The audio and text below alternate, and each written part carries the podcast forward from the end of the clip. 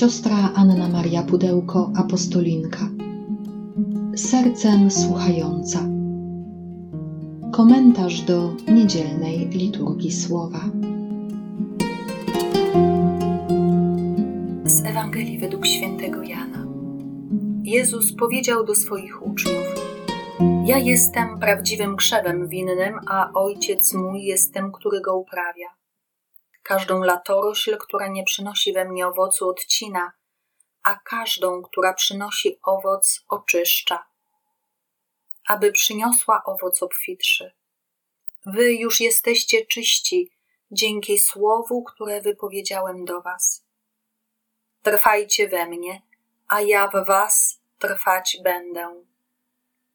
Podobnie jak latorośl nie może przynosić owocu sama z siebie, jeśli nie trwa w winnym krzewie, tak samo i wy, jeżeli we mnie trwać nie będziecie. Ja jestem krzewem winnym, wy latoroślami.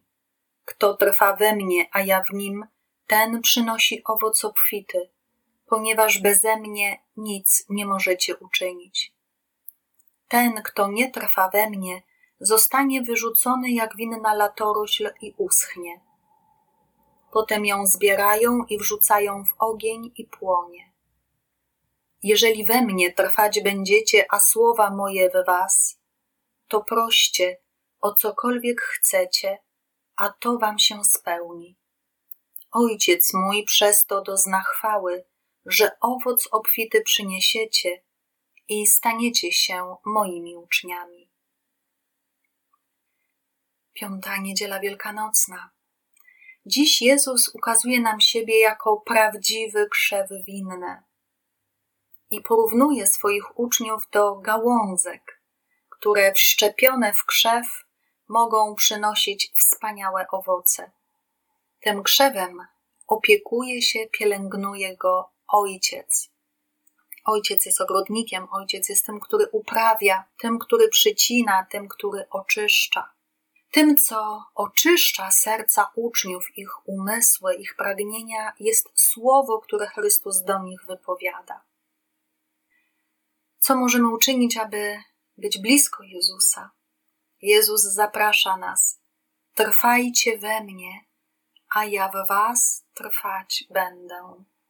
Czasownik trwać jest jednym z czasowników bardzo często używanym przez świętego Jana w jego Ewangelii. Trwać znaczy być, zamieszkiwać, oznacza obecność. Więc trwać w Jezusie znaczy mieszkać w Nim, żyć z Nim, dzielić z Nim codzienność. Jeżeli my będziemy blisko Jezusa, Jezus będzie blisko nas. Ta metafora latorośli jest niesamowicie głęboka i niesamowicie piękna. Jezus jest źródłem życia, Jezus jest źródłem miłości.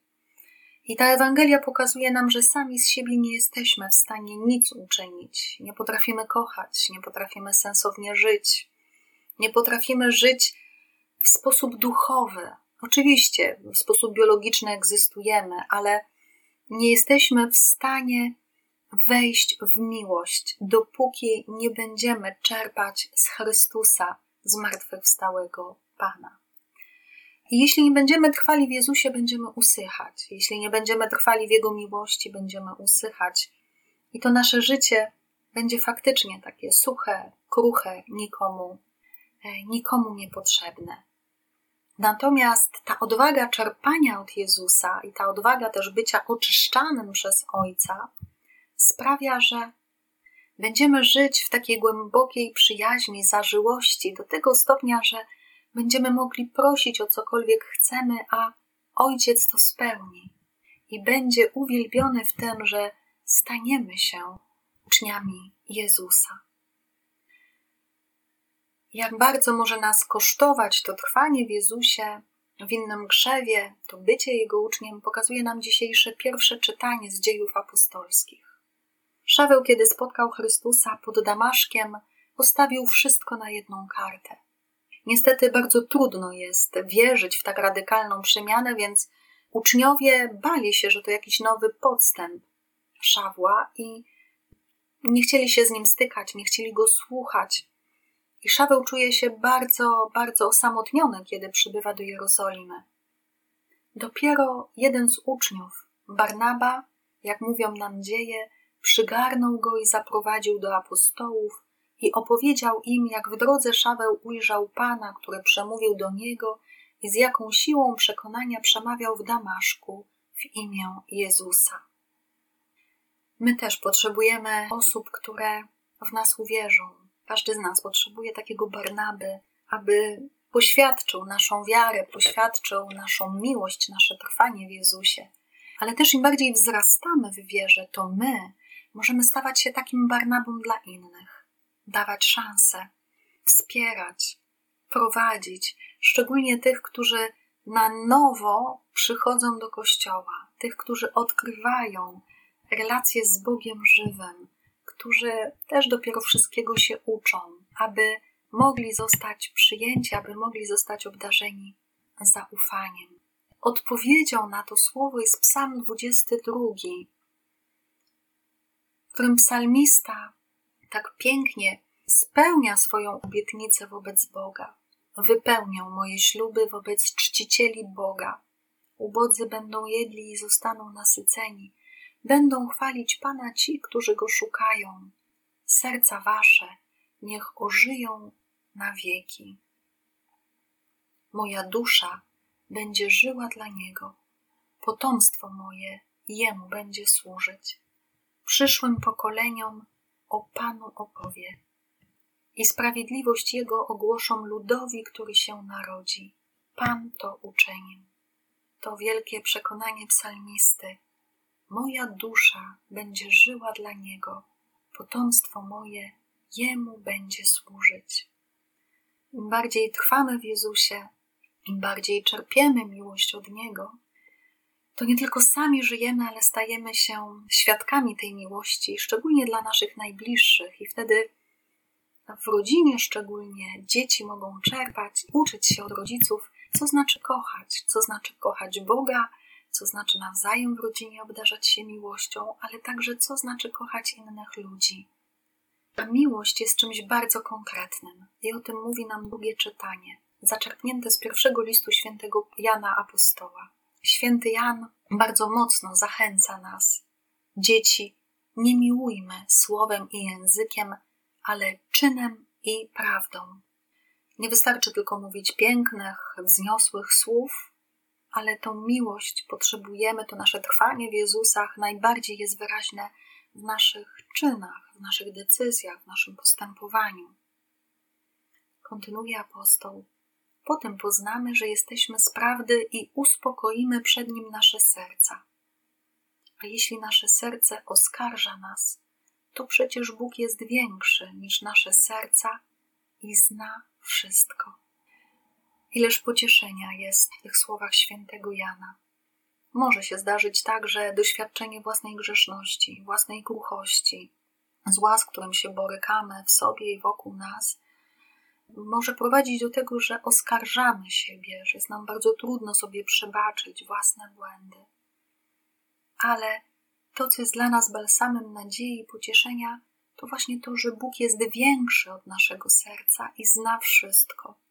Zna nasze zranienia, zna naszą duchową kondycję, zna nasze tęsknoty, zna też bezmiar łaski, którym nieustannie nas obdarza i czas, jakiego potrzebujemy, aby tą łaskę przyjąć i na nią odpowiedzieć.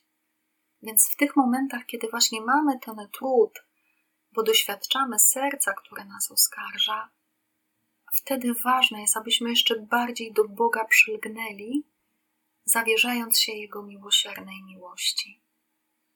I wtedy właśnie, abyśmy trwali w Jego przykazaniach, abyśmy miłowali się wzajemnie, i to trwanie w przykazaniach pokazuje nam, że jesteśmy w Bogu, jak te gałązki w winnym krzewie. Święty Jan mówi nam, że kto wypełnia Jego przykazania, trwa w Bogu, a Bóg w nim. A to, że trwa On w nas, poznajemy po duchu, którego nam dał. Jakość winnego krzewu poznajemy po owocach, kiedy smakujemy już dojrzałe winne grona. Jakość naszego życia też smakujemy po owocach. po postawach duchowych, a owocem ducha jest, jak przypomina nam święty Paweł, miłość, radość, pokój, wierność, dobroć, życzliwość, cierpliwość, opanowanie. Kiedy te postawy są obecne w naszym życiu, to nam pokazuje, że naprawdę trwamy, mieszkamy w Jezusie, a Jezus mieszka i żyje w nas. Niechaj ten kolejny tydzień, kiedy żyjemy w blasku zmartwychwstania, jeszcze bardziej poprowadzi nas do takiej głębokiej komunii z Bogiem, do takiej wielkiej i żarliwej tęsknoty, do poszukiwania Go i do odważnego trwania w Nim, w Jego słowie, w Jego łasce, w komunii z Jezusem w Eucharystii przez cały najbliższy tydzień, abyśmy mogli być prawdziwie uczniami, którzy oddają chwałę Ojcu w duchu i w prawdzie.